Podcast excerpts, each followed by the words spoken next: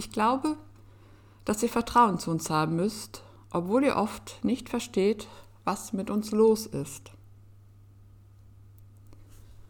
Das schreibt Sita in dem Buch mit einem anderen Blick zur geistigen Dimension des Autismus, herausgegeben von Ulrike Geist. Ähm, Sita ist äh, in Kontakt mit der Ulrike Geist und Sita selbst ist eine nonverbale Autistin, die aber durch gestützte Kommunikation ähm, mit der Ulrike Geist in den Austausch tritt und ähm, ja, und in diesem Austausch ihre Gedanken und Träume zum Ausdruck bringt. Und ich finde, als ich das las, ich glaube, dass ihr Vertrauen zu uns haben müsst, obwohl ihr oft nicht versteht, was mit uns los ist. Das habe ich sofort ähm, mir angestrichen und gedacht, genau, ähm, das ist es. Ihr müsst, und ihr, damit meint sie eben die nicht autistischen Menschen, ihr müsst uns vertrauen auch wenn ihr nicht versteht, was mit uns los ist. Vertrauen, Vertrauen darauf, dass das, was autistische Menschen sagen, schreiben, ähm, zurückmelden, ähm, dass das stimmt.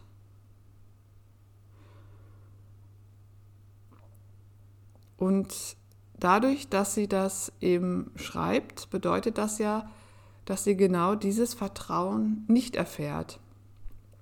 Und das kann ich aus meinen Erfahrungen, auch gerade als äh, Lehrerin, äh, bestätigen. Dadurch, dass autistisches und nicht autistisches Wahrnehmen so, doch so sehr unterschiedlich ist und man ja auch tatsächlich niemals tatsächlich das nachempfinden kann, was der andere empfindet oder so wahrnehmen kann, wie der andere wahrnimmt, sind wir darauf angewiesen, dass der andere uns glaubt und dass wir dem anderen glauben. Also dass ähm, nicht autistische Menschen autistischen Menschen einfach vertrauen, dass das, was sie sagen, stimmt und umgedreht, dass autistischen Menschen nicht autistischen Menschen vertrauen, dass das, was sie sagen, stimmt.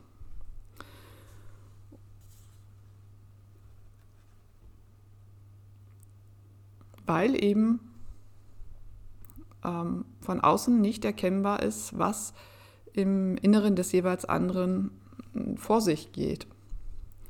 Und dann wird eben das Verhalten, das man beobachten kann, das man sehen kann, das so befremdlich wirkt, so anders, das vielleicht auch Angst bereitet, das dazu führt, dass man sich unwohl fühlt, das wird eben nicht verstanden und falsch interpretiert und der autistische Mensch wird dann eben oft verurteilt und ihm wird unterstellt, äh, würde sich nicht genügend bemühen, äh, sich nicht genügend anstrengen, sich anstellen und es wäre doch alles gar nicht so schlimm und es ist doch gar nicht so laut und das Licht ist doch auch überhaupt nicht so grell. Oder wie in einem Comic bei Daniela Schreiter, nun geh mal raus äh, auf den Schulhof, dann wirst du viel schneller Freunde finden. Das ist äh, oftmals gar nicht böse gemeint, denn es liegt einfach daran, dass nicht, dass, dass nicht autistische Menschen einfach das autistische Verhalten nicht verstehen. Und da bringt die Sita es eben auf den Punkt. Ich glaube, dass ihr Vertrauen zu uns haben müsst, obwohl ihr oft nicht versteht, was mit uns los ist. Und sie schreibt weiter, wenn wir, wenn wir schreiben, dann können wir versuchen, es euch zu erklären. Und ihr fragt genauer und wir geben noch genauer Auskunft ja, genau so, finde ich, sollte es im Idealfall sein. Aber das äh, scheint nicht nur nicht der Idealfall zu sein, sondern auch nicht der Regel- oder Normalfall zu sein, dass wir in eine, miteinander in einen Dialog eintreten. Und Vertrauen scheint mir etwas zu sein, was in der nicht autistischen Welt ähm, ein ein rares Gut ist, dass die nicht autistische Welt viel mehr von Misstrauen als von Vertrauen geprägt ist. Das ist mir erst, ja, jetzt viel, viel später klar geworden. Ähm, ich habe meinem Gegenüber immer vertraut. Das, ähm, ja, das führte eben leider auch dazu, dass ich ganz oft enttäuscht worden bin und äh, im Nachhinein feststellen musste, dass das, was ähm, der andere gesagt hat und dem ich dann auch geglaubt und vertraut habe, gar nicht so gemeint war und dass ich mitunter auch bewusst angelogen oder in die Irre geführt worden bin. Aber meine grundsätzliche Haltung ist, dass ich meinem Gegenüber vertraue und das habe ich auch äh, mit meinen äh, SchülerInnen so gehalten. Und wenn ich ähm, mit einer Klasse in, in einer längeren Beziehung war, also die nicht nur kurz unterrichtet habe, dann hat sich dieses Vertrauen auch ausgezahlt, weil irgendwann ähm, mussten meine SchülerInnen und auch all die anderen Menschen, die mit mir zu tun hatten und die mich länger dann kannten, eben auch feststellen, sie müssen mich nicht belügen oder äh, mir irgendwas erzählen, weil ich ihnen vertraue und ihnen erstmal offen und unvoreingenommen begegne. Und ich glaube, das ist schon eine autistische Besonderheit. Ich will jetzt nicht sagen, dass alle AutistInnen so sind und ähm, aber es ist etwas, was ich bei AutistInnen viel, viel häufiger antreffe als bei nicht autistischen Menschen. Da ist das, da herrscht eher Misstrauen vor. Und das äh, finde ich sehr schade, wenn ich ähm, mich in einer Welt bewegen muss, wo ich immer davon ausgehen muss, dass das, was mein Gegenüber sagt, wie er sich verhält, dass das nicht stimmt und dass dahinter irgendeine Taktik sich versteckt oder was auch immer. Und Vertrauen, sich auf den anderen einzulassen, das ist natürlich schwer, weil ich begebe mich natürlich dadurch auch so in die Hände des anderen und mache mich auch verwundbar, weil das Vertrauen ja auch enttäuscht werden kann. Also ich verwundbar, verletzbar. Vielleicht ist das auch ein Grund, warum es ähm, so, uns so schwer fällt oder nicht autistischen Menschen so schwer fällt. Aber es ist für mich die, ja, die einzige Form eines äh, Miteinanders, das aus meiner Sicht nur auf Vertrauen basieren kann. Und das ist eben ein großes Problem für autistische Menschen, dass nicht autistische Menschen ihnen einfach nicht vertrauen, weil sie nicht glauben, dass, weil sie ihnen nicht glauben, was sie sagen. Ähm, mein großes Erlebnisfeld ist ja die Schule, in der ich so lange tätig war. Und da habe ich es eben auch ähm, beobachten können, dass viele LehrerInnen ihren SchülerInnen grundsätzlich erstmal gar nicht geglaubt haben, ihnen nicht vertraut haben, sondern ihnen gleich unterstellt haben, wenn sie was äh, gesagt haben, dass sie sich irgendwelche Vorteile daraus erhoffen würden, so wie, wie Eltern äh, vorgeworfen wird, sie hätten die Autismusdiagnose ihres Kindes nur angestrebt oder erzwungen, um ja ihre Erziehungsunfähigkeit zu kaschieren, um Vorteile herauszuholen ich meine, das muss man sich mal vorstellen. Ähm, und so etwas habe ich ja nicht nur einmal gehört, ähm, auch von anderen äh, KollegInnen von anderen Schulen, ähm, was man da dem anderen unterstellt. Dass, dass Eltern wirklich diesen Marathon, äh, diese Tortur auf sich nehmen, eine, ihr Kind diagnostizieren zu lassen und was sie ihrem Kind zumuten, nur um einen Vorteil in Form eines Nachteilsausgleichs zu haben. Also wenn man sich das anhört, ist das doch, ist doch völlig absurd, so etwas überhaupt zu denken. Aber mit ganz vielen solchen Unterstellungen und Misstrauen äh, begegnen autistischen Menschen oder begegnen vor allem autistische SchülerInnen ähm, den LehrerInnen in der Schule. Und ich finde, das sagt mehr über die nicht autistische Welt aus als über die autistische Welt. Denn was für eine Welt ist das oder Gesellschaft ist das, in der ich grundsätzlich erstmal dem anderen misstraue und immer nur denke, naja, der ist nur auf sein, er oder sie natürlich, ist nur auf seinen oder ihren Vorteil aus. Ähm, was habe ich denn da für ein Menschen- und Weltbild? Und da würde ich sagen, da prallen dann tatsächlich zwei äh, Welten aufeinander. Trotzdem ähm, brauchen wir, wenn wir miteinander leben wollen und ähm, in Frieden und in Harmonie miteinander leben wollen, brauchen wir dieses Vertrauen. Und gerade autistische Menschen sind darauf angewiesen, dass ihnen vertraut wird, weil unsere Welt einfach doch eine andere ist. Äh, Sita schreibt an einer anderen Stelle noch, ähm, ähm, ich mal gerade gucken. Ja, jetzt habe ich mir das notiert, aber ich muss gerade gucken, wo der Anfang ist. Also das, was ich ähm, angestrichen habe, heißt, und ich erzähle dir vom Glück verstanden zu werden. Und ich erzähle dir vom Glück verstanden zu werden. Das ist wirklich Glück. Denn das ein, ein, ja, ein, ein ganz oder ja ein, ein klassisches, nein, typisches oder was zum Autismus dazugehört oder was ein absolutes Kernsymptom von Autismus ist, ist nämlich unverstanden zu sein.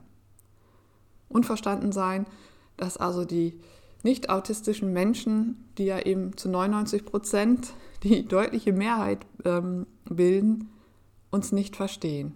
Und wenn es dann Menschen gibt, die einen verstehen, dann ist das ein wunderbares Glück, ein unsagbares, unweg, sag, oh, nein, unsag, unweg, ein, ein wunderbares Glück, ein, äh, ein Glück, ja, ein Glück.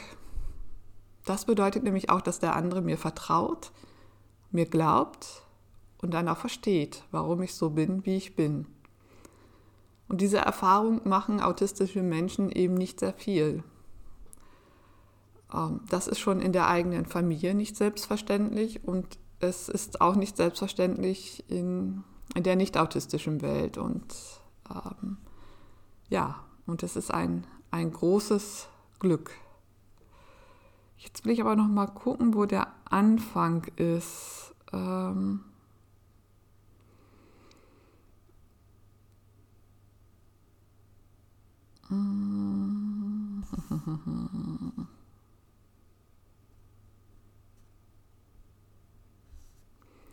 Ich rede gern über mich und mein Leben. Ich habe eine Familie, die sich schon lange nicht mehr für mich interessiert.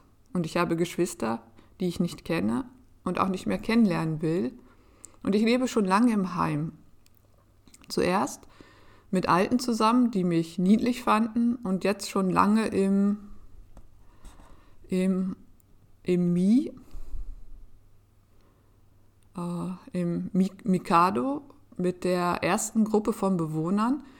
Wir sprechen alle drei nicht, verstehen uns aber gut. Ich höre, was andere sagt, wenn er jammert und schreit oder wenn Kerstin sich laut äußert und sie wissen, warum ich zicke. Ich denke viel und werde davon noch schreiben, wenn du es hören möchtest. Vielleicht, wie mein Autismus mich reich macht und dann wieder einengt. Und ich erzähle dir vom Glück, verstanden zu werden. Ähm ja, das hab, ich habe das jetzt genauso vorgelesen, wie es ja auch steht.